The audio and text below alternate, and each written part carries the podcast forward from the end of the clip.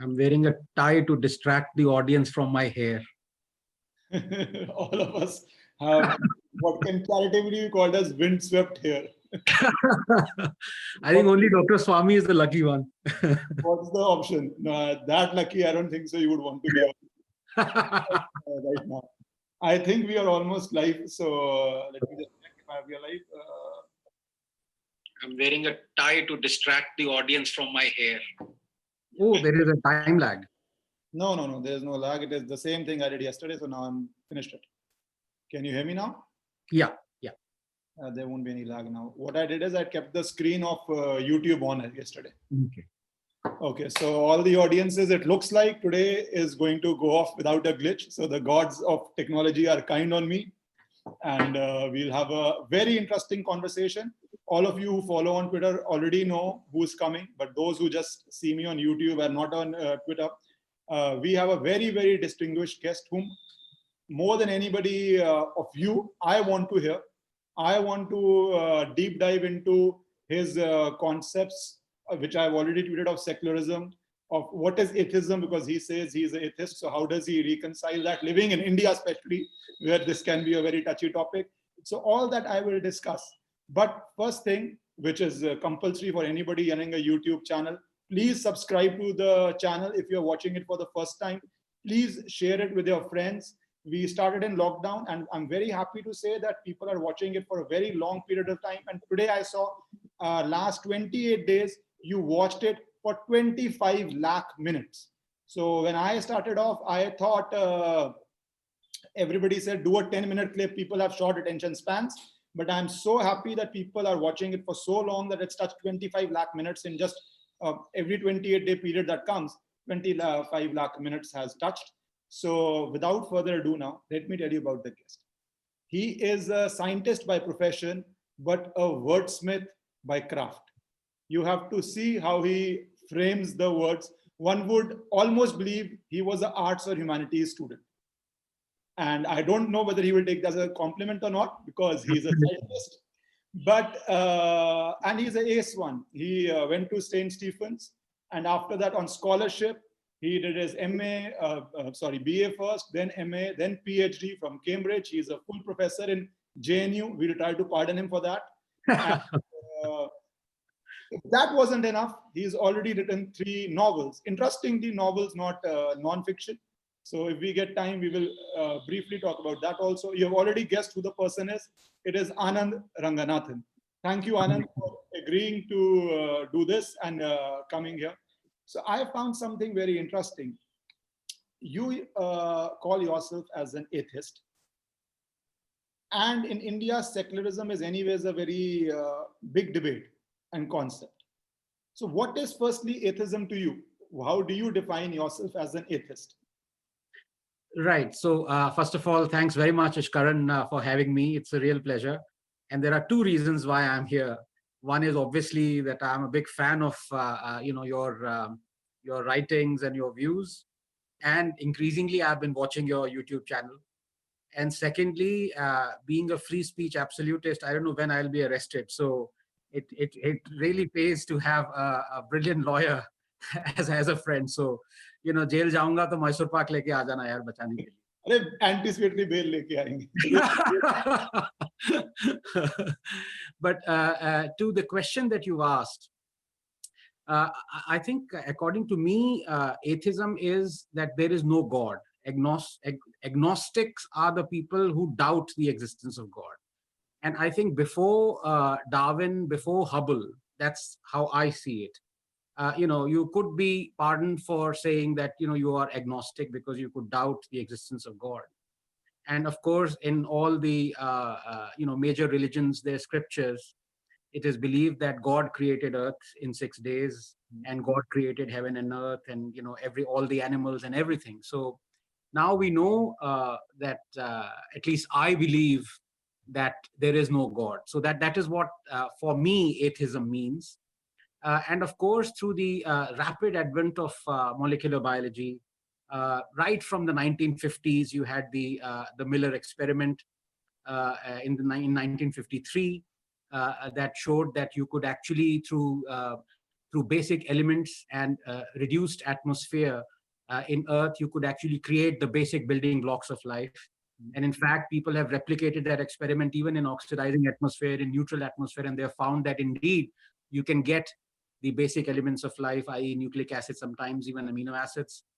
Uh, but it wasn't until uh, people started sequencing human genomes and genomes of other animals and organisms that they found of this tremendous relationship that we have with all living beings you know uh, with the progenitor being you know the, the the single cell so from bacteria to um, uh, to humans so and if you were to look at what biologists build um, what is called the tree of life uh, uh which kind of slots in all the living beings on a uh, you know metaphorical tree if you may call it. In the 18 1880s the tree of life had uh, man sitting on top. You can still see it. Mm. uh, right now if you were to make that tree of life man is just barely hanging on to one of the 6000 branches of this tree of life. So science is very humbling and science also tells you that uh, you can be wrong but uh, you go by the prevailing uh, uh, you know reproducible theories and experiments and of course i don't want to go into detail but you know a lot of um, when people say well theory of evolution is a theory well no it's it's an axiom now because there are a lot of experiments that have proved it uh, Stemmer's sexual PCR experiment, then you have Szostak's protocell experiment. So, uh, uh, you know, I, I, truly believe that there is no God. I don't doubt the existence of God. I, uh, I um, obviously, I remember we were on this uh, Ram Mandir uh, case hearing day on Times Now. And yes. I tweeted a picture of yours and mine saying the atheist and the God. So my views are well known. So, but I will not get into discussion. I only asked atheism for a simple reason to frame it. Right. We had secularism inserted in our constitution by the 40, uh, 42nd Amendment. And that secularism now has run a particular course till at least 2014. And even now, I would say it runs the same course because the academia uh, and I won't get into into trouble by discussing academia and JNU, but academia at large. No, no, feel feel free. I'm on the other side of the Iron Curtain in JNU. they don't trouble scientists that much, you know. Uh, so uh, this secularism in India has had a Shah Bano judgment, where what the courts decide in the name of secularism, the government of that day overrode it. How do you see secularism or you have Sabarimala. But at the same time, I was seeing, I was there on this Earth Festival where you asked a very uh, pertinent question that there is a particular book which describes a dress code for women. Yes. So would a feminist object to that particular dress code of that particular religious book? So how do you see secularism in India? You think it's the right way or do you think it's a perversion of secularism? What do you see operating in operation? Right. So I would like to uh, see India as a secular nation, but not the kind of secularism that we have. For me, secularism is absolute and total separation of church and state. So uh, it's it's you can say it's a European definition, but according to me, uh, there has to be a complete separation of uh, religion and uh, legislature or executive or judiciary, or you may call it, you know, the pillars of democracy. And that is what, to me, is a secular state. Now, I've been saying this that India, through the birth of its constitution itself, is actually not secular. It is plural by nature because there are half a dozen articles and amendments in our constitution that uh, uh that do not make it secular. So, for example, you could have uh, you know a right to, uh, for example, uh, practice your own religion. Now, if you have a right to practice your own religion, you also have a right to practice all the other uh, uh, tenets of that religion, which others may find offensive. Uh, and Shah Bano case was, uh, you know, just one example of it. There are hundreds of such examples. So the question is, where do you draw the line? So if the constitution says that you have a right to practice your religion, and in your religion, in fact, I will, uh, uh, you know, of course, making sure that my head is satisfactorily attached to my torso. I'll be very careful. I, I would be quoting a few, a few verses, if you know what I mean. Uh, uh, but the fact of the matter is that there are there are directive principles, and both they apply to both hindus as well as muslims as well as christians. So it's not that uh, you know uh, when you say india is a secular country we are uh, completely towards you know an appeasement kind of a thing. Yes we are in in many aspects but they are not related to the constitution. For example as you would know hindu temples are under the control of the government uh, the the uh, you know the the income of the hindu temples is taxed whereas the income of the uh, mosques or the gurdwaras or the churches isn't taxed. And there are so many other things. So uh, yes uh, people say that you know there is an sp um, uh, spgc or sgpc act. There is waqf board but they're different from the way hindu endowment act works. And that was principally i mean of course J Sai another brilliant lawyer would know much more about this and he does but the fact of the matter is we really are not secular. We are uh, a plural uh, country. We have a plural constitution. Um, and that is the way it works. Uh, so if you really want to be secular you have to remove all tenets of religion from our directive principles from our articles from our clauses in the constitution. And i don't think uh, uh, uh, i'm go- I, I foresee a future where you would actually be able to do that if at all we would probably go the other way. Um, uh, that also has uh, i mean i always bring in uh, the kind of counterpoint to when people say they hate uh, uh, uh, you know hindutva. So i say you uh, can you tell me five things tenets or dictats that are in hindutva that aren't already there in islam? And if you can't show me any difference uh, then would you be prepared to accept that you would also hate Islam as much as you hate Hindutva? So, you know, when people say we want to become Hindu Rashtra, um, I think Hinduism, uh, I personally again believe that uh, there, there is a uh, there is a distinct difference. So, in, in the case of Hinduism, uh, I think the religion in Hinduism is an offshoot of the way of life, whereas in Islam, way of life is the offshoot of the religion. So um, uh, one aspect, which is Hinduism, one philosophy, is much more amenable to change because way of lives can be changed, and correspondingly, the religion, which is an offshoot of a way of life, can also be changed. But in the other case, you cannot change anything. Uh, uh, you know, so you are you are prohibited to do so because that is the calling of God. So when people say that Hindu Rashtra is is going to be something which is uh, which is going to be hell for a lot of other uh, uh, practitioners of uh, you know people who practice other faiths. I, I would always, as I, I give this counterpoint, personally, I don't want religion to come into constitution and working of a republic at all. But if it does, then I have another question. For people who find nothing wrong in their religion, why do they find uh, theocracies wrong? So, for example, people say, oh, you know, many Muslims say, oh, India is a wonderful country. It has a wonderful constitution. I don't like Iran. It is a theocracy. It is based on religion. But if you find there is nothing wrong in your religion, uh, then what do you find objectionable in your nation running according to your religious tenets? Nobody is able to answer me that because the moment they do, the moment they object, they are going to say that, yes, there are things that are wrong in my religion. Anand, I think um, you have a very optimistic version on a very limited point. I'll say when you say people do not say what do uh, why they do not want India to be like Iran or Iraq or whatever school of uh, religion they want to be. I think that is just posturing. Deep down, if they were to vote, and we have seen in voting, they will not probably mind it to be like Iran or Iraq. I think they know the numbers. They know that they cannot have a Iran.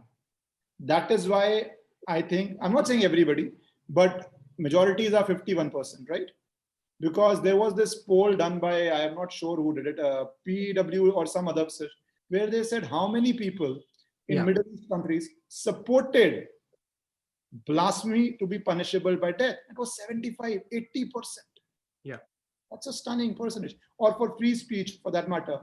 A lot of the audience may not know how free speech, how 295A came into being. Yes. Was a direct result of uh, somebody publishing a book uh, on a certain religious figure, calling it Rangila, and uh. So there, I do not know whether, uh, but on Hindu Rashtra, I have a Do you see a there is current, if I can interject, uh, you see, if you, uh, I mean, people, people have, of course, posed this question. Um, but I, I think people who, uh, over a period of time, enjoy a lot of freedom and rights. I'm not saying India is as good as uh, America. America certainly has much more freedom of speech and expression than India does, for a start. But people who tend to enjoy, uh, over a large period of time, such freedoms, they may say that we want, uh, let's say, Sharia uh, compliant country. They may say it, but deep down they also know the pro, the so-called quote unquote progressive hypocrites, as I call them, that once that law is applicable, like we saw what happened in in Syria or in the Levant or so many other countries, then they would be the first ones running away from it. You see, so if they really want the Sharia law, uh, they don't go to the countries that have theocracies. They don't go to the countries that have Sharia laws. They they want to stay in countries that don't have Sharia laws, and uh, because the, the, the love for uh, or the, the, hypocrisy in them because they're supporting something that they don't want to live in uh, is so strong that they still want to support it. So there is hypocrisy in there. So I, I, I, you know, even though you're absolutely right, you're talking about the Pew survey, and there are so many surveys done that people uh, uh, you know, in, in Islamic countries or in other countries, they actually want, even in UK, for example, majority of the Muslims, they want Sharia law. But if UK turns into Sharia law, uh, Muslims in UK would be the first ones running away from it to probably America. You know, so I'm not very sure about, uh, there is a kind of dichotomy, you know, they're kind of stuck in the middle. And the dichotomy is in build. Why I said what I said is because we saw this in Pakistan or the time of independence, yeah. where loads, in fact, overwhelmingly, we know the results of 46 election. They voted for a Pakistan which was to be an Islamic Pakistan. It yeah. wasn't the case of it will not be, a, it will be a non-Hindu secular nation. No, there wasn't a concept that Hindus will dominate us. So we want a non-Hindu secular nation. They wanted a Islamic nation. I think probably the dichotomy comes because they think the influence makers, they think in the new dispensation, they would still be safe as being in power. Though revolutions have taught us that when it starts sweeping, they will be swept aside. But when they do this mischief or when they put this poison in the well, I think at that stage, they believe they will be the ruling classes in the new dispensation. We don't have a proof of that, but that's how I see the situation. But that, that is exactly how Ambedkar saw it as well. I mean, Darul Harb and Darul Islam, you know, basically he, he made this uh, amazingly philosophical, clear-cut distinction that are irrefutable because they go back to the uh, holy scripture you know so uh, what is written there is what is the absolute truth and what must be followed and it is inviolable mm. so uh, you know here again i have this concept of good muslim and bad muslim. So if for example according to me zakir naik is a hero. You know people blast zakir naik all over the place. For me i mean he's, he's god for me because he opened my eyes. You know because of him i read and reread all the religious uh, scriptures and i got to know so many things that were pulled under the carpet and you know uh, people would say one thing and they would mean the other uh, as as as i use the uh, phrase very often you would always snare the fundamentalists but uh, you know spare the fundamentals but if you go and read the fundamentals it's all there you know uh, but again when when you say when when pakistan was created let's also not forget that it was created by a shia uh, you know who used to eat pork and drink alcohol. And um, uh, the first speech that he gave uh, on the creation of Pakistan was that he immediately said, we want Pakistan to be a secular state. Mm. Um, and to be very honest, I think for a very long time, uh, people were in a bind. Of course, it wasn't a secular state by any means, but it wasn't until Ziaul Haq and his Hudud ordinances that it actually became, you know, kind of a new Islamic state. So uh, for about 20, 30, 40 years, it's it was uh, you know on teetering on the verge of it was unsure where it belongs uh, and then slowly when the next generations uh, you know um, came up um, uh, reading the books that dissociated pakistan more and more away from the subcontinent and uh, you know more and more towards the arab world towards you know where islam took birth then i think uh, you know the people themselves started to believe that yes indeed we really want these ordinances, you know, the hudud ordinances. And then it actually, so now it is irreversible. Now you can't go back because then you pose this question to the Pakistani so-called liberals. that if you are against these ordinances, then you have the guts to stand up and say that these ordinances are wrong. But they can't be wrong because then you won't be following the uh, tenets of Allah. You see, so this dichotomy is stuck. So, you know, there are a lot of Pakistanis who are upper middle class, who writers and, you know, who kind of write a lot of novels and who appear in, uh, uh, their articles appear in magazines and all. So they're always blasting uh, Pakistan, Pakistan for saying that, oh, it's not no longer a country uh, uh, which is secular. You know, it persecutes Ahmadiyyas. It kind of bombs, you know, Sunni or sorry, um, Sufi shrines. But they will never attack the fundamentals because the fundamentals tell them to do this. So there are, you know, for example, you can, if I can, if I can quote to you from a holy book, yeah uh, about blasphemy. So you know th there were these cases of blasphemy and people are saying oh no this is pakistan is going into the dark ages. Uh, again they were they were uh, you know snaring the fundamentalists.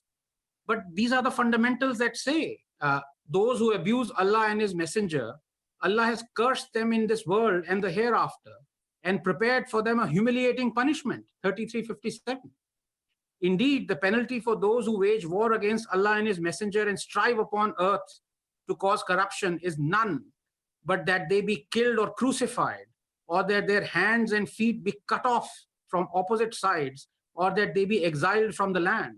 This is for them a disgrace in this world, and for them in the hereafter is a great punishment, 533.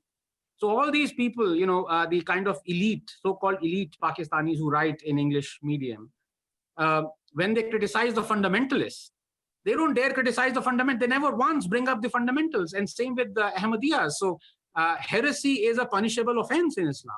So they would never mention that. They would say, oh, Ahmadiyyas are not, should not be persecuted, should not be prosecuted. So once you go along those lines, uh, you cannot turn back, you know. Anand, that's a very relevant point when you say they don't attack the fund. See, in a in a nation where you could have a very dogmatic approach to religion, but if religion is not governing your way of life, if your uh, civil law, criminal law is not based on religion, then it's an academic problem. Yeah. But if your religion is your official law, yeah. then it's no longer an academic problem. That's a problem in action. And Christianity, for that matter, had a big reform movement. We also 15th century, 16th century, huge reforms, everything, right? Here, there has not been a huge reform. That is the problem. But when you say Hindu Rashtra, do you not, uh, and you discuss with your friends, uh, what is the problem you face in without having Hinduism as a governing law? Like Christianity or biblical tenets are not the governing law in US, even though they openly proclaim themselves to be a Christian country. Yeah. What do you see is the major opposition to a Hindu Rashtra in India? Or declaration, that's all. Yeah, I think the major opposition to uh, a Hindu Rashtra Sorry, come from the minorities. One point I But want to here we are, uh, sorry, yeah, please. Because people have asked me this question that uh, temples are already taken over by the government. Right. A lot of money is funding it. So relating it with that, how what is the problem in calling it a Hindu Rashtra? Right. So uh, it's actually for me, it's an issue uh, more or less of uh, redundancy and I'll explain that. I mean, look at the irony of um, the spectacular, stunning irony of Hinduism that there is a sect in Hinduism which promotes atheism. I mean, in which religion, in which religion would you have this? In fact, quite the opposite. In fact, uh, apostasy in Islam is punishable by death. And if I can quote to you, as I said, I would be heavily quoting uh, from unnamed uh, sources uh, no name sources but i would not. I don't have the courage let's be very honest because we don't have the laws in our country that protects free speech you know. So uh, a lot of people would like to say a lot of things but they can't. uh, is the better part of valor when it comes to this. I'm very happy i'm talking to a lawyer to be honest. But if you look at uh, uh, you know just a few of the verses from the holy book on apostates uh, indeed those who have believed then disbelieved then believed, then disbelieved, and then increased in disbelief, never will Allah forgive them, nor will He guide them to a way. 4 137. Whoever disbelieves in Allah after his belief, except for one who is forced to renounce his religion, while his heart is secure in faith. But those who willingly open their breasts to disbelief, upon them is wrath from Allah, and for them is a great punishment. 1616. And there are so many others. So where in, in Hinduism, there isn't, I mean, there is Charvak philosophy, there, there, there are a lot of schools. It's, a, as I said, it's, it's like a way of life. So there would be a redundancy. What I, so, uh, you know, for me to say that, okay, right, you, I mean, I don't know what, uh, how much different, first of all, how much different would a Hindu Rashtra be from what it is right now? So we know, for example, how much different uh, uh, would India be if it was uh, uh, a Sharia compliant or an Islamic state compared to what it is right now. We know it because we know the ordinances, they have been there, they're written in stone, like Pakistan's Hudud. So we know there is a clear cut demarcation. Hmm. In the case of if India becomes a Hindu Rashtra, I personally haven't read much on this, but I'm not very sure how it would change from what it is already. You know, so unless somebody tells me that these are the six differences that you would see, in India being a Hindu Rashtra to what it is right now, then one can, I suppose, you know, emphasize and elaborate or criticize and things of that sort. Anand, what is your school of atheism? Does it say any religion? Because I was watching this uh, very interesting thing by Neil uh, De, uh, deGrasse. Uh, he, mm -hmm. he said, I don't use BCE, I still use BC. Because uh, some scientists say use before common era because it is non-religious whereas BC is of Jesus priests who brought it. But he right. says, I like, or I say Godspeed to a shuttle launch. It came in when Tesla, the shuttle launch. He says, I say Godspeed, even though its origin is in goodbye, God be with you. Yeah. Even though he calls himself an atheist, because he says some cultures and traditions have to be respected for the belief of people in those culture and traditions. So, what is your, uh, before I move to journalism and kitty parties, what right. is your final view of uh, should those cultural traditions be respected, even if you don't believe in them as a religious thing, or you think they should be uh, kind of like communism, be kept away at all costs? Right. So uh, for me, atheism is, I would say, as I've already explained what I believe, but uh, you know, over and above that, it is uh, an unshakable belief in science. Now, I'm not saying that it is unshakable belief that science is always right. No, is that I believe, and then slowly science would uncover. It is a process of, you know, progressive correction, uh, renunciation of a lot of dogmas, prevailing dogmas, accepting a lot of new discoveries based on, uh, uh, you know, proof, experiments, things of that sort. So I, I, I, truly believe that we are a bunch of cells, Ishkaran, you know. Um, it's just chance that I'm XY, some people are XX, uh, uh, I have a discussion with Abhijit as to what it is. It's not very clear. Incidentally, I, I, I do want to discuss Abhijit after I have uh, propounded on this. But I'm, I'm proud to be an Ethiopian. I see myself as an Ethiopian, to be honest, very honest with you, you know. And I think uh, if we were to see ourselves as bunch of cells, if all of us, I think the, the first attack would be on our ego, you know. The second would bring us humility. The third would say acceptance. But again in acceptance you know when you say that should we accept all cultures? Yes but there are a lot of tenets in a lot of cultures that can be hurtful that can destroy you you know? I will have a problem with this level of atheism i'll tell you what would be there. Yeah. then how do you if you and me are just some chromosomes yeah. why do we need to be moral? Why can the more powerful or the brighter not rule because morality stops us from doing this. Mm-hmm. Morality stops us from being a lion which will feed on a deer. If we become only a scientific uh, certain molecules joining in a particular way in a particular situation atmosphere then how do you re- bring morality in our conduct okay this is a great question and uh, one question that a lot of people have asked me and i've in fact i've written an article on this but let me explain it. Uh, th this is a great misconception about, and it stems, and why it's a great question is because this question has not been, uh, has been rarely answered, which is that if you go by Darwinian theory of evolution, what it says is uh, you adapt as you move along by changing environment, and it is survival of the fittest, which is actually true. Um, But what people forget is, incidentally, that this phrase survival of the fittest was not coined by Darwin, but it was introduced, I think, by Huxley into um, his uh, second edition of The Origin of the Species. So it wasn't Darwin that coined this thing, but essentially it is true, survival of the fittest through adaptation. So what you're saying is that if you, uh, uh, you know, the concept of morality doesn't come in because if we were to treat ourselves merely as bunch of cells, the cells are just trying to come out compete and you know the the best cell or the best collection of cells is going to win what's wrong in that what people forget is that a huge endowment of human evolution and other evolutions is actually empathy now this word did not exist when darwin uh, propounded his theory uh, but at that point of time he used the word sympathy now do you know that our our brain has increased three times in volume in the last 3 million years because of cognitive interactions. So it is, uh, you know, this, this thing called empathy and social interactions and kindness, what you would say karuna, is an essential endowment. Human species cannot survive and be fitter or fittest if they don't have this endowment. So you cannot remove this aspect of empathy, morality, ethics from human evolution itself. So this, this is intrinsic to it which a lot of people, when they talk of theory of evolution, they miss this aspect. You know, Anand, I will not. This I will differ with you. I'll tell you why. I saw a study at Harvard where they made ordinary people. I think it was Harvard. They made ordinary people as jailers mm-hmm. over some other ordinary people. Those ordinary people were not trained jailers. They knew they are an experiment.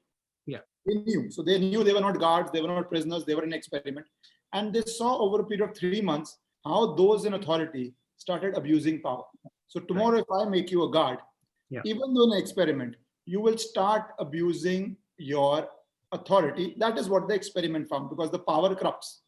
Right. So there, uh, this morality without a belief in a superior being or a karma or heaven or hell, whatever concept they believe in, uh, and everything is just transient and on earth if enough people actually believed it, I think morality will take a massive, massive hit because then you are not worried that next janam I could be facing what I am doing this janam. Or if you don't believe in karma, you might not please din of Jannat or day of judgment will come.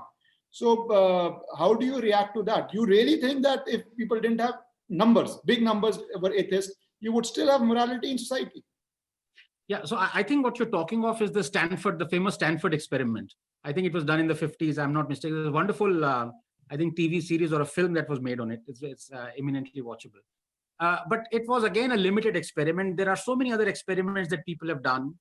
In fact, I don't have, uh, uh, uh, you know, at hand. I can give you a lot of studies where people say that belief in atheism leads to a lot of um, I, I can't remember the exact words, but uh, you know, it, it includes morality, it includes kindness, includes a lot of other tenets that are essentially are tagged along when you're talking about survival of the fittest.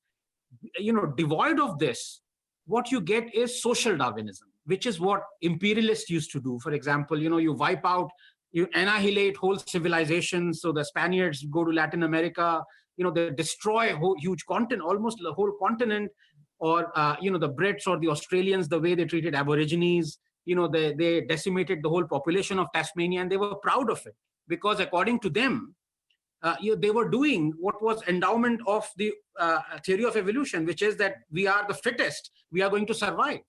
So uh, uh, so they would say for example that you know you may have bows and arrows but we have guns and we can kill 20 of you right from a far distance. So who's fitter?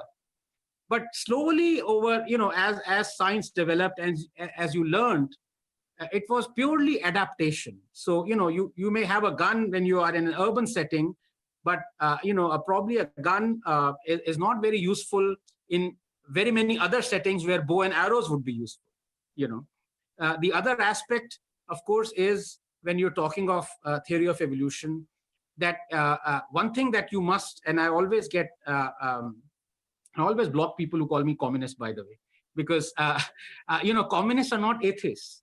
Uh, uh you know, I, I, I, can go on, and I've written on this as well. They they are they sham atheists. They they call themselves atheists, but they're not. You know, they a they believe in this religion, which is Marxism, and b, uh, uh, you know, you could not uh, satisfactorily call yourself an atheist until you were resolutely a believer in the Darwin theory of evolution or Hubble's theory uh, and the experiment.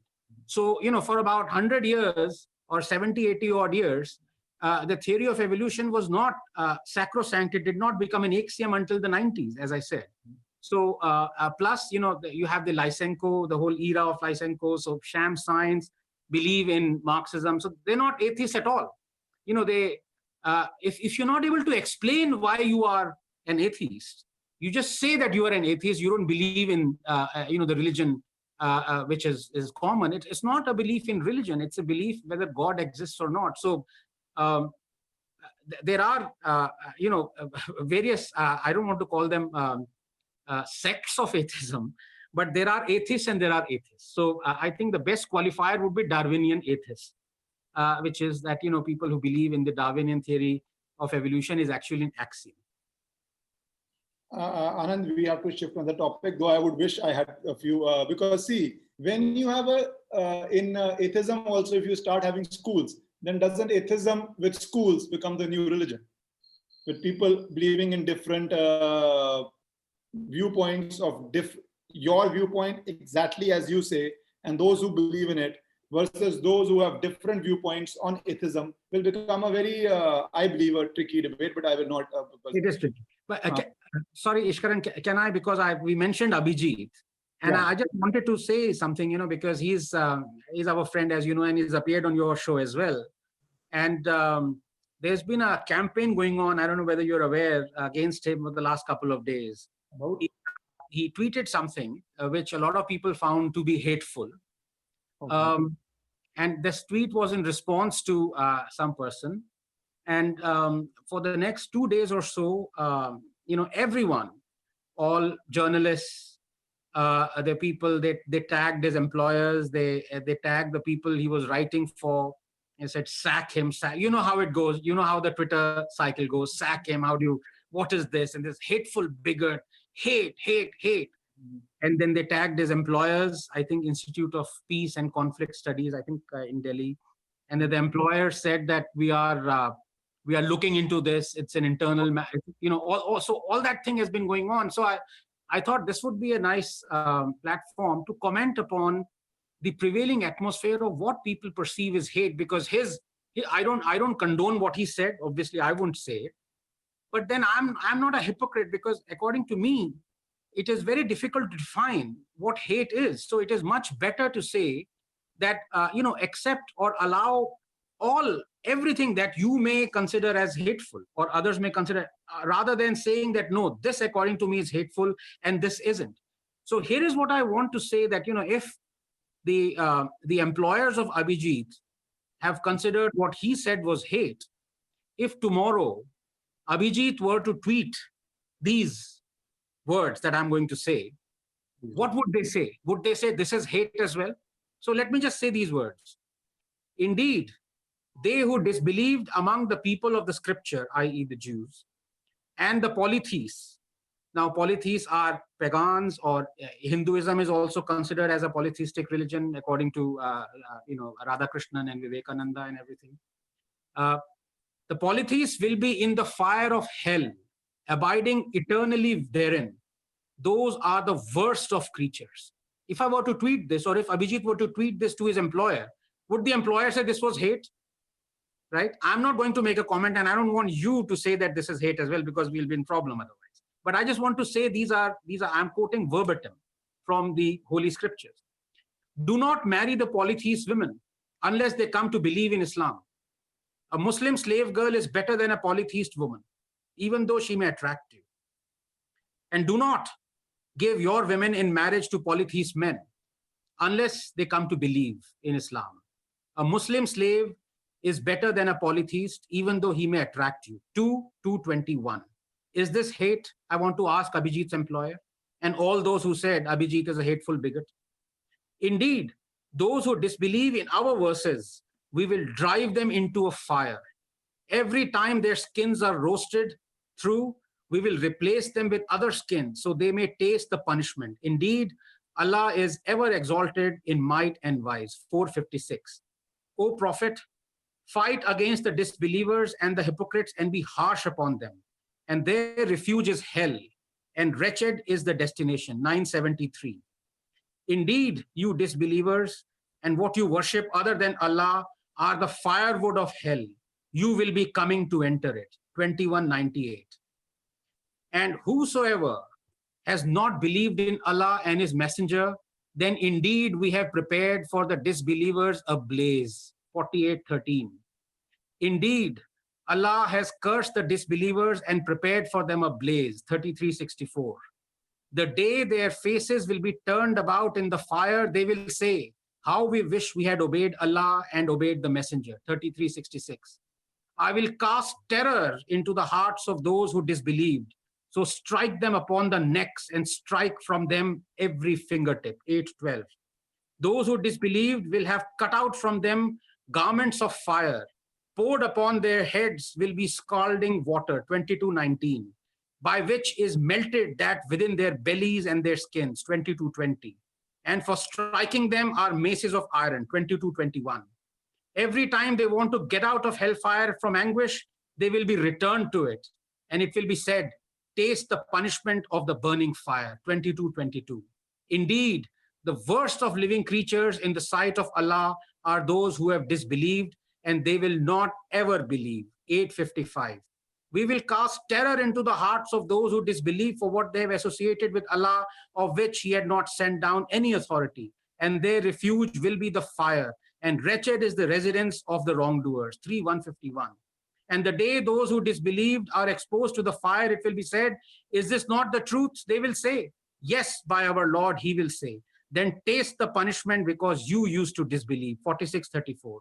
Indeed, those who disbelieve, never will their wealth or their children avail them against Allah at all. And it is they who are the fuel for the fire. 310. Those who believe fight in the cause of Allah, and those who disbelieve fight in the cause of Tagut. So fight against the allies of Satan. Indeed, the plot of Satan has ever been weak. 476. It is not for the polytheists to maintain the mosques of Allah while witnessing against themselves with disbelief. For those, their deeds have become worthless, and in the fire they will abide eternally. 917. Hmm. You who have believed, fight those adjacent to you of the disbelievers and let them find in you harshness and know that Allah is the righteous. 9 123. O you who have believed, do not take your fathers or your brothers as allies if they have preferred disbelief over belief. And whoever does so among you, then it is those who are the wrongdoers. Now, if I were to tweet this, make a thread of this, or if Abhijit were to tweet this and make a thread of this, what would I want to ask this to all those people who are saying that this is hate, this isn't hate? What are you going to say? Are you going to say this is hateful, what I have just narrated? And if you do, then you stand in the court of Allah. Are you ready for it? So here is the dichotomy that we pronounce so easily what is hateful, what isn't. But we seem to be giving a blank check to a lot of things that uh, you know are not perceived as hateful at all. Here is the hypocrisy of the people who say, sack him, sack that guy, he has been hateful. So I want to understand maybe, you know, from the perspective of law, for how long is this tenable? Aren't the eyes of the people being opened? Anand, uh, you have read exact quotes and uh, thank you for reading it because people have to know the exact quotes. And you're right, if without attribution, you spoke a lot of this, you would be in serious trouble. Uh, but, and I have had personal experience because I got a case where somebody wrote Hindu Fal Dukan in Jamshedpur. So a lot of people contacted me. I just put out a tweet that there is nothing wrong in saying Hindu Fal Dukan because you can say halal. Yeah. So it's a process. Even in Hindu Fal Dukan, there is no process. That got a lot of retweets, and that gentleman somehow it reached him in Jamshedpur. He called me up. Then he showed me that there are 200, 300 calls he's gotten of threatening him because he wrote Hindu Fal Dukan. I tweeted to Jharkhand police. They were kind enough. They registered a case on people threatening him. But see, there are. That's why I wanted to bring this. There are two aspects to it. One is the economic boycott or your job boycott. The second is how criminal law is put into motion against you. And it's very easy. Two days, people will care about you, give you sympathy. I have seen cases after 10 days, not even your best friend comes to support you. Yes, They say, yaar, bar bar phone karke tang kar Very bad, very bad. Is one example. Very bad, very bad. Life carries on. This is the reason I believe we need to dilute these laws yeah. and in abhijit's case i exact frankly i do not know what he exactly uh, tweeted he's a great guy with a very salty tongue so one doesn't know what he's actually tweeted Can I can I can I do this? so one does not know what exactly he said. But this, I would definitely agree that there is a systematic campaign, even of India people. Yeah. Because they wrote factual piece on what is Yeah. halal. It's a fact. It's Yeah. an absolute fact-based piece. In fact, I'm I hope nobody issues a statement on you for you reading. In fact, on this debate, I saw somebody saying you quote from a text and mock us. Yeah. The famous uh, person you called a kitty party journalist. Yeah. So I saw that tweet saying, "How can you mock somebody when you're reading literally from a Yeah. text?" But that is the sort of discourse in this country, and you never know. They could come after you also for literally reading something by saying the tone was mocking. Yeah. And I do not know as a lawyer, I'm telling you, that if tomorrow they start going, tone was mocking, Hmm. and some court issues notice, we could actually head into it might sound very weird when I'm saying that the tone wasn't this or the tone was that, but I won't be very surprised if tomorrow people go into this area also. My God. We are shutting down debate. But where does law, for example, Ishkaran, stand on the uh, the to- the tone of saying things? I have no case I've heard of it up till now. Right. the way we are going, one doesn't know. Up till now, I have heard no case of this sort. I'll be very frank with you. But you never know because the problem which we are facing is people are organized. Social media has started an organized way also, where you see this economic boycotts Yeah. of that chef in Dubai, I think, who Yes. lost his job, went into depression. Again, I've forgotten the exact tweet. But this Yeah. is all organized. And unfortunately, our laws are not coming down because this, I would tell you, all governments love power. Yeah. So you are not seeing these laws being diluted. Yeah. And this be BJP, this be Congress, you will not see laws restricting your speech diluted.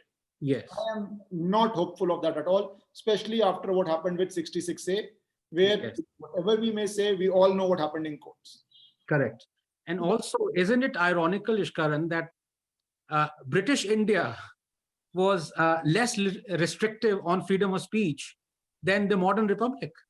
You know, I mean, as you, you quoted Rangila Rasool, in fact, Rangila Rasool was, uh, uh, the booklet was a rebuttal Hmm. to, uh, uh, you know, uh, Muslims who had um, insulted, uh, I think, Sita, you know, called her names and all that. So this booklet was uh, published. And uh, in fact, Gandhi wanted nothing to do with Rangila. He, he blasted. He said there should be a law. Uh, you know, such such things are not. And Ambedkar said, no, I support the publisher uh, of Rangila Rasool. So uh, when someone like Gandhi would say something like that, you know, then the, the law came. But before that, you know, 295A wasn't there. You could actually say and criticize things. Mm. Um, so it, it's really ironical. And I, I actually, people may say it's a cliche, but I, I truly blame Nehru, you know, because he was endowed with uh, a, lot of qualities which, uh, uh, you know, a lot of uh, liberals uh, love to, uh, you know, kind of say that, oh, look, you know, he was he was liberal, he was this and that. It was India was a cradle, you know, and he literally, you can say, he gave birth to this country. He he, he formed laws. Ambedkar, of course, did.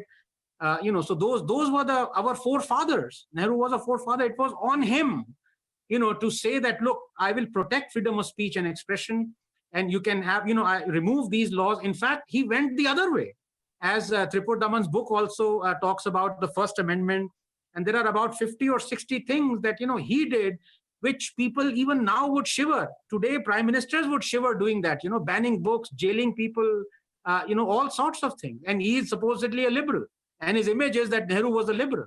So when you have your forefathers condemning the new generation to this, I don't think India has any hope, to be honest with you. You know. No, I uh, I think India has a lot of hope. I'll tell you why. Because we are finding ways out. Technology, to a degree, is breaking down a lot of barriers and giving us hope. Otherwise, as you said rightly, a Majrooh Sultanpuri could be jailed for one year, a Yeah. famous lyricist, for not even something very serious. I think he called uh, Nehru Hitler ka chela. He called it in a poem. He called Nehru Hitler ka chela for siding with the Commonwealth. That's it. that's hardly anything. That's as light a comment as it can be. We have Congress every day calling Prime Minister God knows what. But where I want to say, why this hate I'm thinking, they can brand, they started branding the word Bhakt as a derogatory word. Hmm.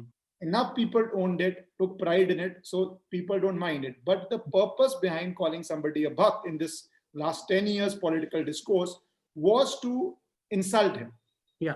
The reason behind the intention behind Sanghi was to insult him. For once, I am very proud that all people of Sanatan Dharam did not get insulted and made Bhagwa flags higher and said, "Hum bhakt hain, ye hain." They fought it at an intellectual level without It's like the N word. You know, the N word has been appropriated. If you watch uh, Pulp Fiction, you know, all the, the African Americans are using it much more than anybody else, you know, and they, they use it with They're pride. only They use it able to use as an it. exclamation.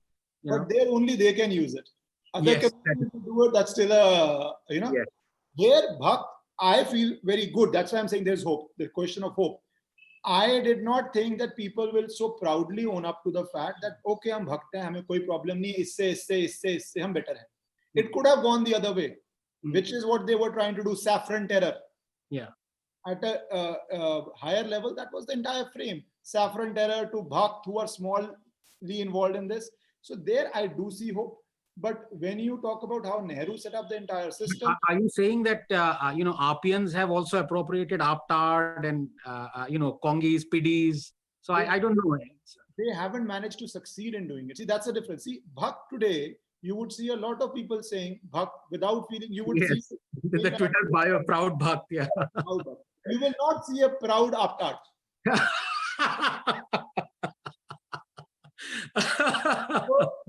I am. That is why I'm optimistic, either by accident or design, that the society's resistance to proud Bhakt. And you see, it, you just Google Bhakt, you will find a lot of people proudly saying it.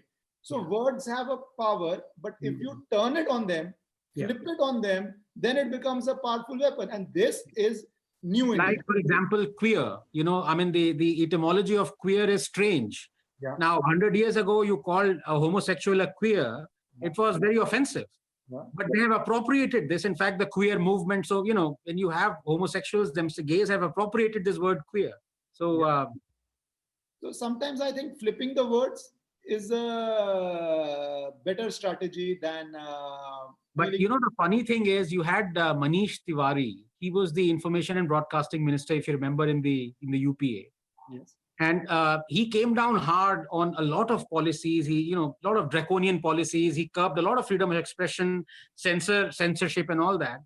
And the moment upa went out of power he wrote this article and i i tweeted it. And i was proud of the guy. He said the clause 2 of article 191a should go.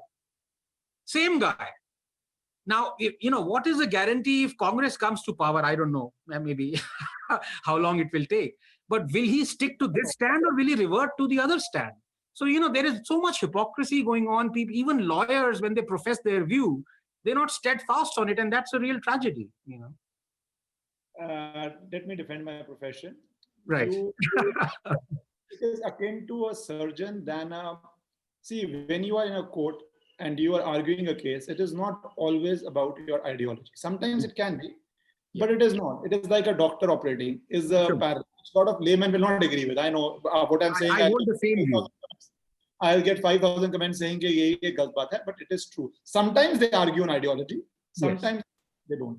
But uh, interesting point I would tell you. Yeah. What Manish Tiwari said. Do you know most of the reason Chidambaram is in jail hmm. or was in jail were laws he passed? Giving giving more powers to enforcement agencies. Hmm. These are his laws because he see the problem is that is why I always say even for BJP, please don't believe you are going to be in a thousand year wake. yeah You would go out of power, make the laws. Chidambaram's most of these attachment of his properties, etc., are laws, amendments he passed through the parliament, and now he challenges them as being unconstitutional in the court, or his lawyers do. yeah That dichotomy is there. But coming to the dichotomy, let's talk about liberalism because I do not think so. There is a word with more hypocrisy in India than liberalism. Yes, absolutely. How But can I, can I ask you something before we come to this, which is that, um, uh, uh, you know, uh, wasn't Dr. Swami also in Supreme Court fighting, uh, uh, you know, as a uh, as a supporter for hate speech not being prosecuted? And I love that. But what happened to that case? Did Supreme Court rule on that, or those days uh, I was and I was very intrinsically involved. We filed two cases. One against defamation, right? criminal Oh, the criminal and civil defamation. That's right. Yeah. Defamation being because we are one of the few countries which have defamation as a criminal offense. Yeah.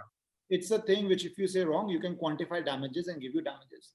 We are one of the few countries, and that had happened because Jayalalitha, those times the chief minister of Tamil Nadu, had filed cases in bulk. Yes. Yes. So we went to court. Interestingly, that time in defamation, after Dr. Swami's petition got admitted and he got a stay that Mhm. no, uh, the prosecution cannot take any adverse steps or cannot, you know, arrest him basically in layman language. We got a stay. Then Rahul Gandhi jumped in with the same petition saying Mhm. defamation be decriminalized. And then Rajdeep Sardesai joined in. Then Arvind Kejriwal joined in. So they Right. all joined in because at that time nobody had challenged the constitutional validity. Right. Unfortunately, I think court missed a big opportunity there of either striking it down or reading it down. They missed opportunity. And the same is with hate speech. He gave a lecture in Assam University, and that time Congress government in Assam filed a case for a lecture in a university as a hate speech case. So My he came to the Supreme Court, and it was a very normal lecture by his standards. Mm. So not a not a very, you know, it was a university lecture. Yeah. So that case is still pending. Let's hope how it goes. But uh, as I told you, I am not very optimistic. If we could not meet, convince the court of defamation, convincing them that to strike down hate speech would be tougher. But hopefully, some guidelines would come. And sometimes the courts change their mind, like we saw in uh, Section 377. Yes. Court, uh, uh, so that changed. But coming to liberalism, you had a famous run-in with a liberal journalist, so-called liberal journalist, also Yes. a secular journalist. And you know, this is this is what I, I always am. In fact, Rahul Roshan, who's a very good friend of both of us, Yeah. he used to earlier make this distinction, Mm. uh, which is that uh, he used to call these pseudo liberals as liberals with quotes. He used to always, you know, put quotes in front of liberals, and which is correct. They're not liberals, you know. We are the liberals, but uh, now I think in his uh, because he's at war. Rahul is at war, so he not putting those quotes. So now he addresses them as liberals, you know, and they love it. Uh, so what I, uh, so I saw that clip and I will, for one second, if I play for the audience, so everybody has already seen it, let me just play it. I think I'd saved it someplace, but I'll in the meanwhile tell you. So I noticed that she had taken your name, Mhm. attacked you for no Yes. reason. Yeah. And then when your time came and you exposed that what you do is basically a kitty party journalism, immediately it went back to a you quote from a particular text Yeah. and mock us. And uh, second, it went back to misogyny and feminist comments. So, how do you see this liberalism debate, and what was the reason that uh, this clique sticks together, attacks together? How is your uh, and you have seen two bastions of liberalism, academia as well as media. Yeah. So what is your experience in both of them, and how do you think they survive and they thrive? What's the reason for their surviving and thriving? Yeah. So uh, basically, you know, one of the things that, uh, uh, let's say, one of, uh, luckily, one of the very few things, if at all, um, that I have imbibed from Dr. Swami is his Twitter bio, where he says, "I give as good as I get." So I, I, I don't go after people. You would have seen that, uh, you know, also because, uh, uh, you know, uh, as someone as a saying, "Let the sleeping dogs lie," you know. So I don't. But if somebody comes after me, then they better be prepared. And you know so and repeatedly you know that uh, journalist came after me. So i said all right well you know let me uh, let me open up the floodgates. But um, but th- this is ishkaran this is a well known strategy. You know you you accuse you shoot and then you scoot and while you're scooting you flash out the victim card. Now um, there is nothing uh, misogynist that i said there was nothing uh, uh, you know accusatory that was wrong on facts so I, I was quoting absolute facts, you know, and I, in fact, there is a clip that uh, proves uh, that this is true. So these, these things keep on happening and people have realized, look, I mean, it, you know, you can, you can fool someone uh, some of the time, but it's almost impossible to fool all of the people all of the time. And uh, you could have fooled people uh, before social media, which these people were for decades, you know, and your only option was to fling the newspaper that you've read against the wall and say, oh my God, what utter rubbish is this? But now you have, uh, you know, you have so many channels to kind of vent your outrage or anger or, you know, whatever, uh, you know, you can, you can formulate your anger into a piece and you can write it, which, uh, you know, so many people are doing you may not agree with what they're saying, the counterpoint, but at least you have a platform to put your counterpoint. And this is what scares them. They're not, if you, if you, uh, if you remember, I think two, three years ago, they invited a couple of RSS people to the Jaipur Literature Festival. There were hmm. half a dozen articles written that I am boycotting it. How dare they? So, you know, when you talk of freedom of speech and expression, when you have as you know that every everything should be then you slowly you realize that these are the guys these are exactly the guys who are going to curb the freedom of speech and expression. So when it dawns on you, then it's it's a fair game, you know. I have to tell you, we have more than 1,000 people hearing us live right now. Somebody just said right. people alert. So all of you who are watching, please share the video. And because we, they, these are some very recent views. One of the reasons we do this is because Anand, what he speaks in two minutes, I wanted you to hear his soundness of logic behind that two minute clip you see. And I'm very, very happy that thousand people are hearing it live right now. So Wonderful. Share it and do subscribe to the channel. So and uh, do like the video. गालियां भी पढ़ रही हैं कि नहीं पढ़ रही हैं? I love the गालियां. गालियां गालियां तो बहुत पढ़ेंगी जब ये अभी मेरी ऑडियंस सारी नेशनलिस्ट ऑडियंस है. audience में घूमने दो. I have to play this clip for people who missed it, though I hardly think anybody missed it. This is Anand saying on Kitty Party, and then I have a specific question for him. she is definitely a history sheeter. Give you a few examples of her quote-unquote journalism. She wanted a referendum on Kashmir and said, and I quote, I am not advocating Indian rule in Kashmir. She peddled fake news and incendiary theories about the Godhra train burning, peddled the fake charge attacks on beaches, saying Christians were under attack, when all those attacks weren't communal at all, but actually burglaries or casual vandalism. She is selective to the point of being insane, outraging only on Hindu hate crime, while being totally silent on more than 150 hate crimes perpetrated by Hindus on, on Hindus by Muslim mobs. She spread fake news about the ABVP activities, anti-CA protest, about a Dalit man murdered for entering a temple, about a Muslim driver, You will get as good as you get. You need to keep quiet, listen. And here she interrupts me again. You have to say. You want to talk about me. She is not going to keep quiet because I think deep down she hates Kafir. I don't know which book she reads every morning. makes her hate Kafir so much.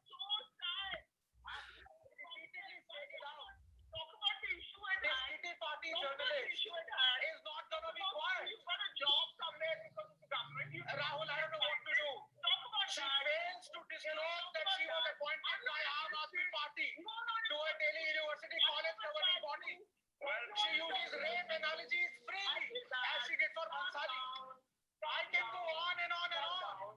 Suffice it to say that she is a stinging indictment on our education system. Okay. Since you have uh, called her a stinging indictment of education system, three points of this I want to discuss.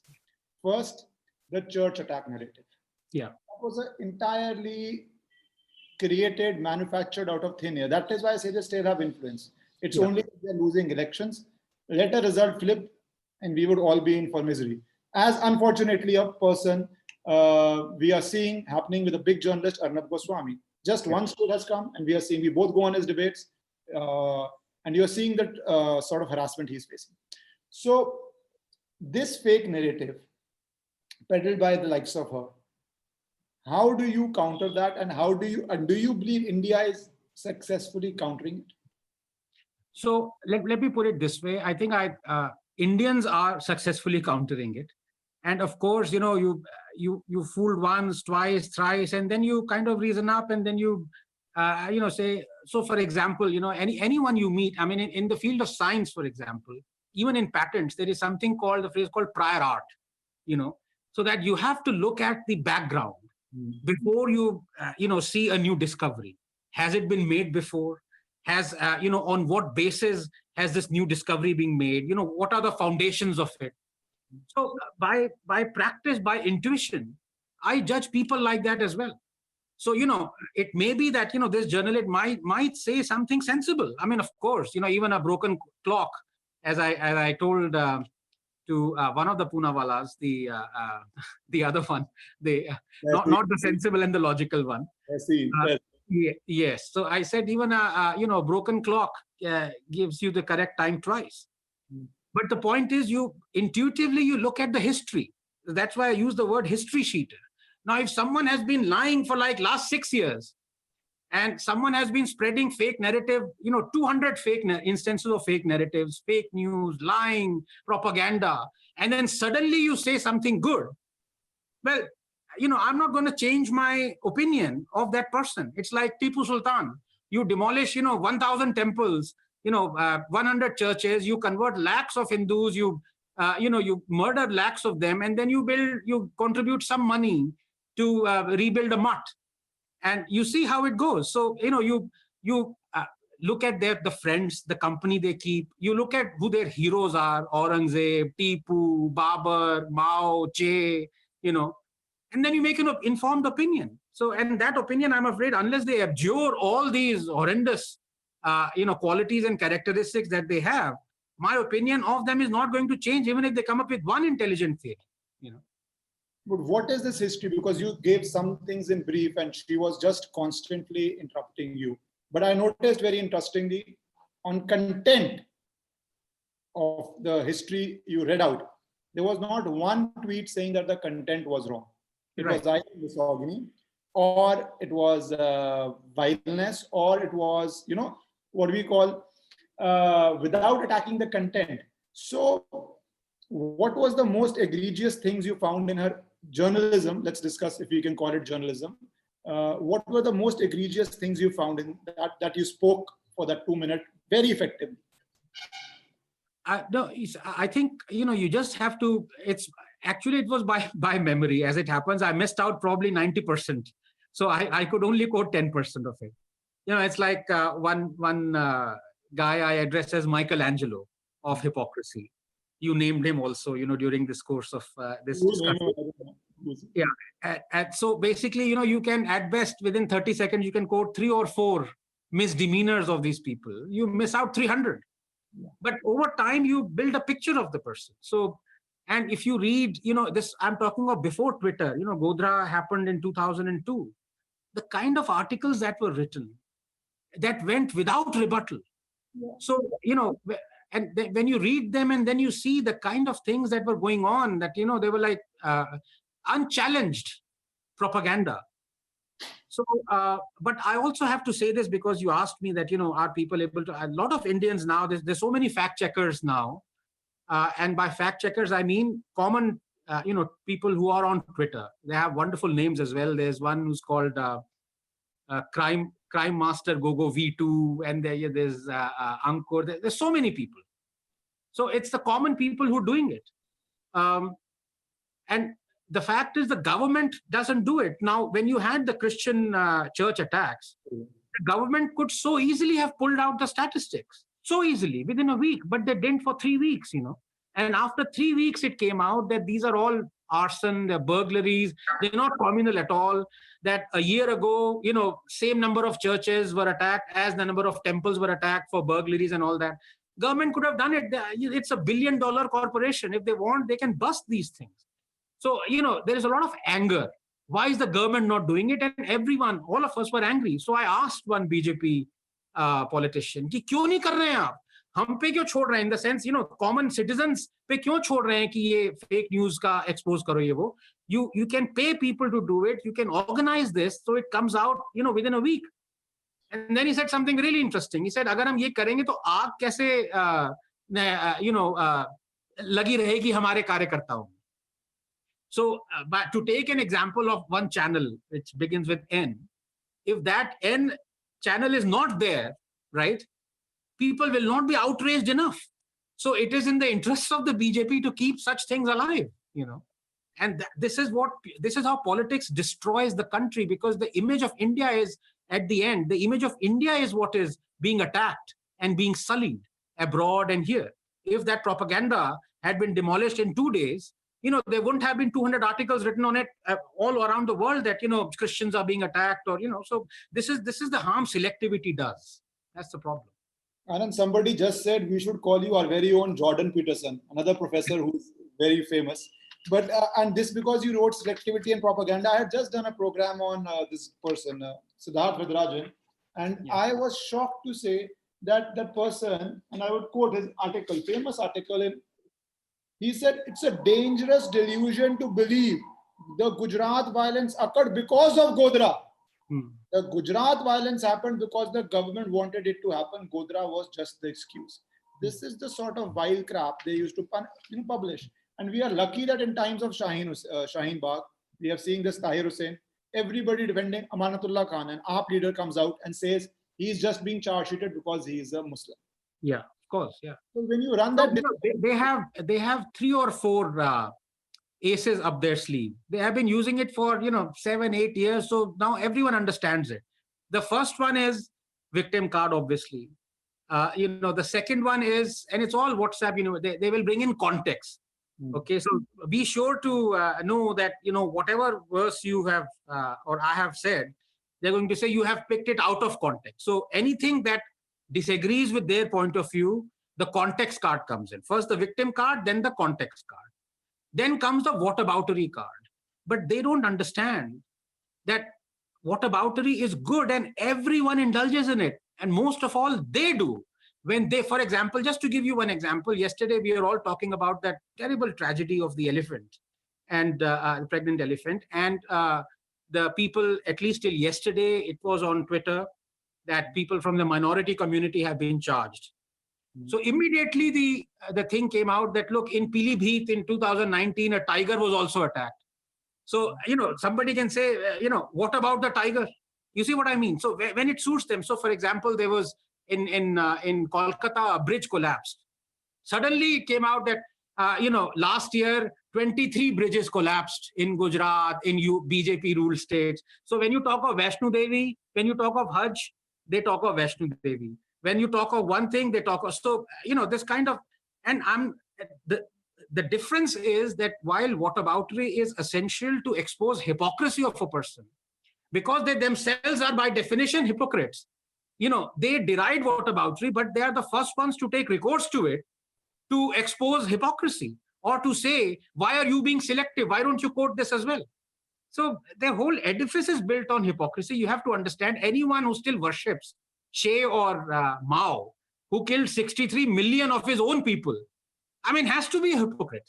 You know, there is no other word for it. Uh, but Anand, what is very interesting in whataboutery you say, they would never say when they compare one bridge fell here and 20 fell there, they would never say temples are taken over by government. Would never talk about their own religious places not Yeah. being taken over. by government. So even in what it's very selective, Yes. targeted. But my question to you is, and this is something I struggle with. Do you think India has fundamentally changed, or do you think we have a very I'm not getting into a flow of adjectives to praise the prime minister, but let's say we have a very charismatic prime minister who gets the votes. Yeah. Is it more a voting based on the performance of the prime minister, or do you think there has a structural change which has occurred in India, Indians' mind and voting pattern? What do you think it's a personality led change, and if this personality, or is it a structural permanent change? I think it's a bit of both. Uh, let me let me be very honest. I think uh, 2019 was won on the back of genuine development. You know, if you were to look at Ujjwala, for example, and there are a host of other things, uh, you know, banking, Ayushman Bharat. So there were three or four schemes that genuinely showed results. You know, and it's not that uh, you know people from only one community were able to benefit from it. Ujjwala is a prime example, and it is not that uh, uh, you know, uh, only some people find this scheme to be working. I mean, there has been tremendous, uh, in fact, nature, nature publication, Nature Energy had a very detailed uh, analysis of Ujjwala. So, you know, three or four such schemes, plus, of course, the charisma of Narendra Modi, uh, won him 2019. As to what will win him 2024, of course, one can't be sure. But, you know, once you um, once you have uh, peddled is a wrong word, but once you have exposed the development card, you can't. I mean, uh, to give you an example, can you name one scheme in the last one year that sticks in your mind? I mean, I can't. All I think of is Kashmir 370 CA. So it's more political. It's more, you can say, polarizing. It has polarized the voters because the, you know, there are some illogical and irrational people who are who are against the abrogation. There were some illogical and irrational people who are against the CAA being brought in. But you cannot deny that it has also polarized. So I don't know uh, what future holds as far as 2024 is concerned. But uh, let, me- just take this example in the in the fifth, in the 60s, I think, um, and Naipaul talks of this in his um, second book of his India trilogy. There he met. Uh, uh, he met R.K. Narayan, you know, the great Indian novelist, and he was Naipaul was a young guy then, and he was really outraged and I why aren't things working in India? Come on, you're a young country, go forward, this, that, and you know, all sorts of. He's like very angry, and uh, R.K. Narayan said something which uh, stuck in Naipaul's head and it's stuck in my head as well. He said, "My dear friend, India is like a river; it is continuously flowing. All you can do is you can dip in it from time to time." So, uh, you know, as to people saying that India has changed, the character has changed, no, it's it's it's status quo. You may have incremental changes, you may have things for the better, for the worse, but I don't think. I mean, especially as far as the economy is concerned, Ishkaran, it is a left-wing government. Let's be honest about it. You know, as far as the social changes are concerned, uh, Ram Mandir was out of its hands. You know, it was not uh, because of BJP. Uh, to be honest with you, triple talaq was, but you know that's that's another thing that does not hit the majority population. But as far as development is concerned, I can't think of okay now. Now there are reforms, but because of Corona, for example, agriculture reforms are there. Just today or last week, you know, you had the um, what was that? Uh, uh, couple of acts uh, that have been reformed. APMC has been reformed, and um, uh, uh, some other act I forget. Sorry, sorry to interrupt, because my question was not uh, subject to only Prime Minister Modi. That is one aspect of it. Yeah. My question is, victory is when no matter which the government, they have to follow the agenda of the people because the agenda has shifted. Like Rahul Gandhi had to wear a Janeyu. He tried to. He had to because that imagery had come into people's mind and that was giving returns, right? Do you think a Nehruvian consensus which used to exist has it been bashed only by the personality of prime minister or that consensus has shifted to a hindutvadi consensus where uh, ashok gehlot or a kamal nath or a captain amrinder singh all proudly no matter what they do wing wing nudge nudge but proudly like us no matter what side you come you say we are a christian candidate nobody Yeah. comes and says we are a non-christian candidate Yeah. do you think in the structural mindset of India that change has occurred, or do you think that change has not occurred? Not with vis-a-vis election of the prime minister. Do I you think think a Congress candidate would need to do this imagery and symbolism, or he can win without this imagery and symbolism? Yeah, I I think uh, again, you see, it depends on the demography of the constituency. So, uh, you know, for example, I, I don't foresee AIMIM candidates with, you know, doing this. Larger, larger. Right. In, in the larger scheme of things, yes. And you, you're right. But I, I don't see uh, it, it as a dramatic shift. I think Congress has always been doing this. Do you know, for example, that in Madhya Pradesh, when Congress was ruling, if you wanted a gun license, right, they they were keep on you know they keep on lampooning uh, BJP as cow lovers and you know things of that sort. But uh, in in in Madhya Pradesh, if you want a gun license, you have to adopt a Gau Raksha uh, this thing, you know, uh, a cattle pen or things of that sort. And there are so many other examples like that. You know, you had Harish Rawat, who was a Congress chief, but he said, if you if you kill cow, go to Pakistan. So many things like that. So, but uh, uh, whether it is genuine uh, change or a deception is very hard to say because you know Congress obviously is uh, as a folk tongue. You you can never be sure. And we also saw a big debate on nationalism in 2019 election, and it's becoming more because nation states after Trump's election, China situations, I think they just banned flights from China.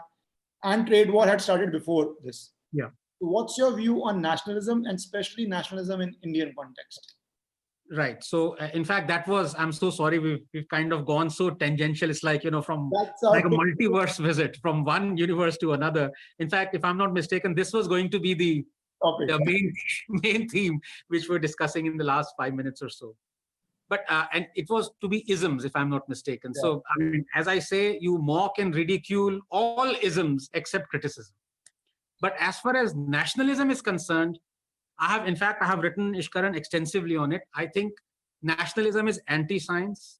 Uh, there is nothing that patriotism cannot do in peacetime that you need nationalism for. And, and I have expounded on it in great detail. The whole damn problem started when in 2013, some Bloomberg or some journalist went to interview Narendra Modi and asked him, Are you a Hindu? What are you? He said, Yes, I am a Hindu and I am a Hindu nationalist. Had he said, I'm a Hindu patriot, ये हम discussion ही नहीं कर रहे हो you know because and I have I have I have shown it I have proved it that the overriding inherent quality of Hinduism that is also imbibed by Narendra Modi is actually Vasudhaiva Kutumbakam. Now, many may say that, you know, look, uh, uh, it doesn't mean what it says, that there is a, a Panchatantra tale, that it is this and that. What I'm saying is that uh, forget about where this phrase comes from if you want to disregard that. Just look at the beauty of the phrase, which is the world is a family, and India has believed it.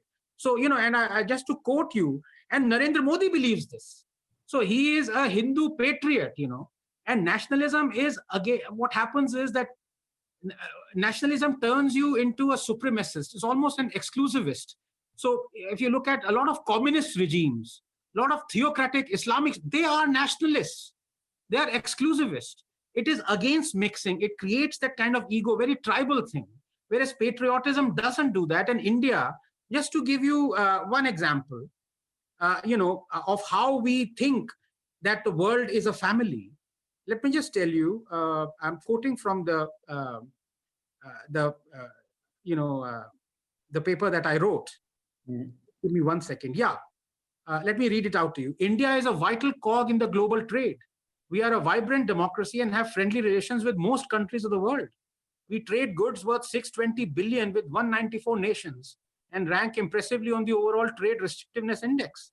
We welcome with all, we welcome all with open arms. Our rank 34th most friendly country. Our refugee policy, says the UNHCR chief, is an example for the world to follow. We have committed ourselves to the Paris climate deal, even though it would mean sacrificing on the speed of growth that all rich countries before us shied away from. We gave asylum to the Dalai Lama when most other countries would have been reluctant to fear for, for fear of antagonizing uh, China because it was the right thing to do. We cut off all relationships with apartheid South Africa to our enormous economic detriment, even as Britons and Americans did not.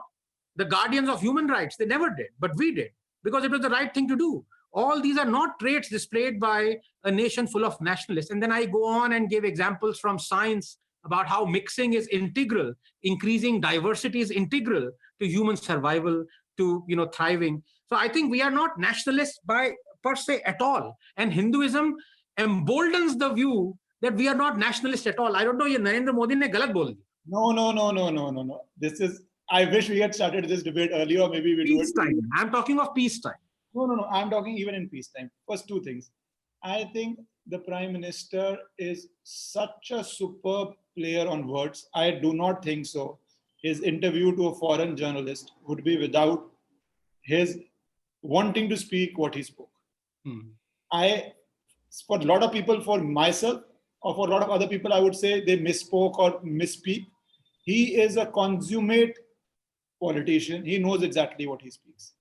Second, do you think in Indian context, nationalism was required because what you say diversity, we were so fed this unity and diversity thing that I have felt it became almost a impregnation of the mind that we are diverse people and our diversities were leading to disunities. Our diversities were leading to distinctions. Our diversities were leading to separatism from various parts of India. Some would, say Tamil, Eelam, some would say Kashmir is separate. Because this unity and diversity is a concept which was fed throughout the Nehruan era. And we used to think of it as a great concept. But every nation needs a bedrock, a bedrock of what we are, which there is no debate on. You talk to an American, he would say, We are of Anglo Saxon stock, which is not maybe demographically true anymore, or may not be true in 10 years. But that is why they say the most assimilation happens in US. Whereas you go to other countries, the assimilation doesn't happen. So, do you not think we need a defining principle? If you had to use it in a political sense or a unifying sense, do you not think we need a unifying principle of what we are as a people? Yeah, and I think that unifying principle uh, does not have to be nationalism. I mean, for example, I, I don't. What what defines me, for example, or what defines you? It's it's very easy to ask this question, but it's it's not very easy to say this. You know, I can. I mean, the the an- immediate answer is I'm an Indian. That defines me. But then, what defines what India is? You know, people forget that India uh, is three times, four times the population of Europe, and roughly, uh, you know, much more, much more diversity than Europeans have for a start, in terms of, of course, the diversity in genetic population, in the diversity in culture and things of that sort. But it has always, there has always been this essence that of Indianness, now, which is what the left, of course, I mean, you know, it's embarrassing to discuss that. They they don't think of this concept of India existed before 1947, right? I mean, there have been so many debates, and all of them have been demolished, right? So this concept of India has been there, you can say, almost quasi-eternal. So it's wrong to say that India was formed only in 1947. Uh, with that bedrock, do we really need to define ourselves? Is my question. I mean, it's it's all it's it's. Uh, इसको कैसे define करो? You know, it's like uh, love. I don't I don't know. and you know, you talked of America. I just wanted to tell you. First, I want Um, to ask you, you said love or lust? love. um, No, So, Anand, while yeah. that, I would put the question in your mind so that you can answer this also. See, a nationalism and a nation state with defined rigid borders is, I think, in India's evolution, not talking about the Western concepts of uh, nationalism or how it has been uh, led to provision, for example, uh, Mussolini, a nationalist, you know, but we need to have a defined concept of nationalism because let's say US, there is nobody seriously saying that California should segregate. In jokes, they say, oh, we are a different country from Texas. But there is no movement of that. India still faces various parts of India, a certain percentage of population saying that we need to separate. Kashmir, for one example, right? And we have had it since 80s in various other parts of the country, which we can't deny.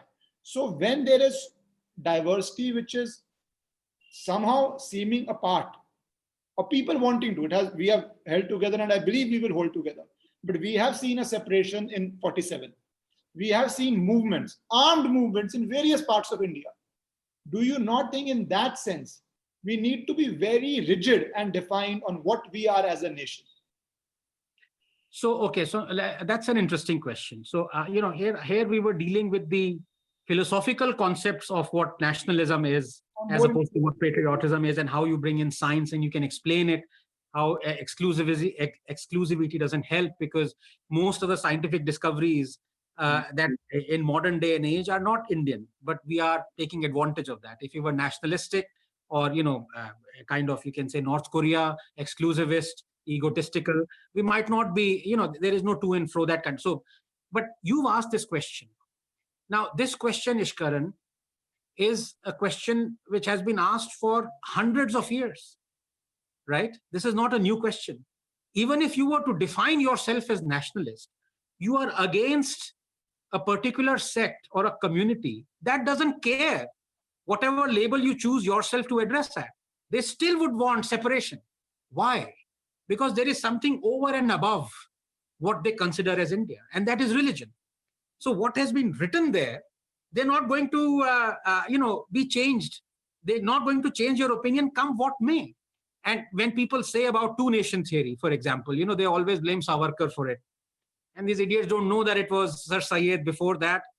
But interestingly, even before that, it was uh, Karl Marx who propounded this in his book, The Eastern Question in 1853. So about 30 years before Sir Syed talked of two-nation theory and about 30 years before um, uh, Savarkar talked of it and Jinnah talked of it. And Karl Marx said this, that this is what this religion gives you.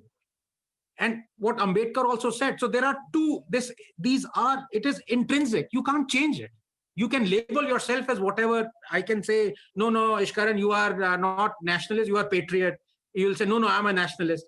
Kashmir में हुए कुछ फर्क नहीं पड़ेगा उनको अलग ही चाहिए they don't care about what your definition is because they are going on their track No, but Anand, you're right. There is a concept of, let's say, Ummah, right? Yeah. So that would militantly vitiate against a concept of a rigid nation, right? Mm. Uh, but why I say you cannot convince, and not even talking about Ummah people, you can't convince people who want separatism for whatever reason. But your own people should at least be clearly defined on what sides to choose. I see there is a lot of woolly headedness in even the side which wants India to be united. अच्छा उस उसमें मुझे एक बहुत जरूरी बात कहनी है and इसमें मैं ये भी कहना चाहता हूँ कि one of the most brilliant handles I've ever come across and you would know this is true Indology. You know there is no doubt about it. But many people, in fact, few people asked me that yes, I follow him, he follows me, um, but I don't uh, retweet his tweets very often. And there, someone said, so why don't you do it if you're a fan of him? Yes, I am a fan of him because every time I do this, he reminds me of what tragedy has struck this country over the last six years that we haven't reformed our education system. उसका एक एक जब वो पर्दाफाश करता है मुझे उन पे गुस्सा नहीं आता जिनका पर्दाफाश हुआ है मुझे अब इस सरकार पे गुस्सा आता है और ये मिनिस्टर्स पे आता है जो कि कहते हैं we are proud that we haven't changed even a comma in our text books इश्करन what you are talking about is this change that comes only through generation through reading now left to me what you're talking of how do you change the perceptions of people now how do you change a person uh, uh, for example Sitaram Yechury उसने पूरी दुनिया देख ली यार 40 साल में कि पूरा communism हर जगह तहस नहस हो गया डिस्ट्रॉय हो गया यूएसएसआर चला गया China is not communist anymore in that sense Venezuela लेकिन फिर भी वो कम्युनिस्ट है you know? So you can't change people like Sitaram Yechury. But you can change people if they are veering towards wanting to become people like Sitaram Yechury. You give them an option. I'm not saying ki banna hi nahi hai bano yaar jo man mein karna aapke karo but if you give them an option if you give them this book called the black book of communism or so many other books that factually academically destroy this whole facade of communism and talk of how this single cult has killed 100 million people around the world and you still worship it you still wear, wear che t-shirts and you put che posters even though you know the guy was a mass murderer he executed he had camps he was against homosexuals and so on and so forth जब ये knowledge ही नहीं मिलेगी तो लोग कैसे uh, सोचेंगे कि भाई ये चीज गलत है ये चीज सही है तो इसीलिए मैं टू इंडोलॉजी की ट्वीट नहीं करता because I don't want him to be on my timeline it's not that I hate him I like him but it reminds me of this, uh, you know, the, what this sad government has not done in the last six years, and in fact is proud of not having changed anything. And but that would not go so easily because what we are saying in US, right? Most prosperous nation, probably the only superpower. China might have some claim, but it's probably the only superpower still. And looting, and we I saw this video. I don't have it with me, where somebody is doing a thumbs up from the glass window to Yes. in the street the protesters throw stones and he says, I'm upki side pe, hum tumhari." so they still don't learn. And as Dr. Swami tells a joke of uh, Namboodiripad when communism was at its peak. Yes. So said, with Namboodiripad, you should meet me every year. He would say, uh, "USSR, no poverty, no illness, no lack of medicine, no lack of education. Every year the same thing, same thing." He said, "I met him in '90, and I said." Finally, no USSR also. the drug they sell, it sounds so well, that's framed so well. And I fully agree with your point on education reform, but I will not go into it today because uh, I, know, I think we are we've way overshot the time. It's been such a wonderful discussion. it was but- absolutely wonderful, Anand. Thank you so much for your My time. pleasure. And, uh, hopefully, in a few months, we do this once more. By that time, education has changed, and we are discussing what's the change in the education rather than by. Thanks very much, Ishkaran. Thank you.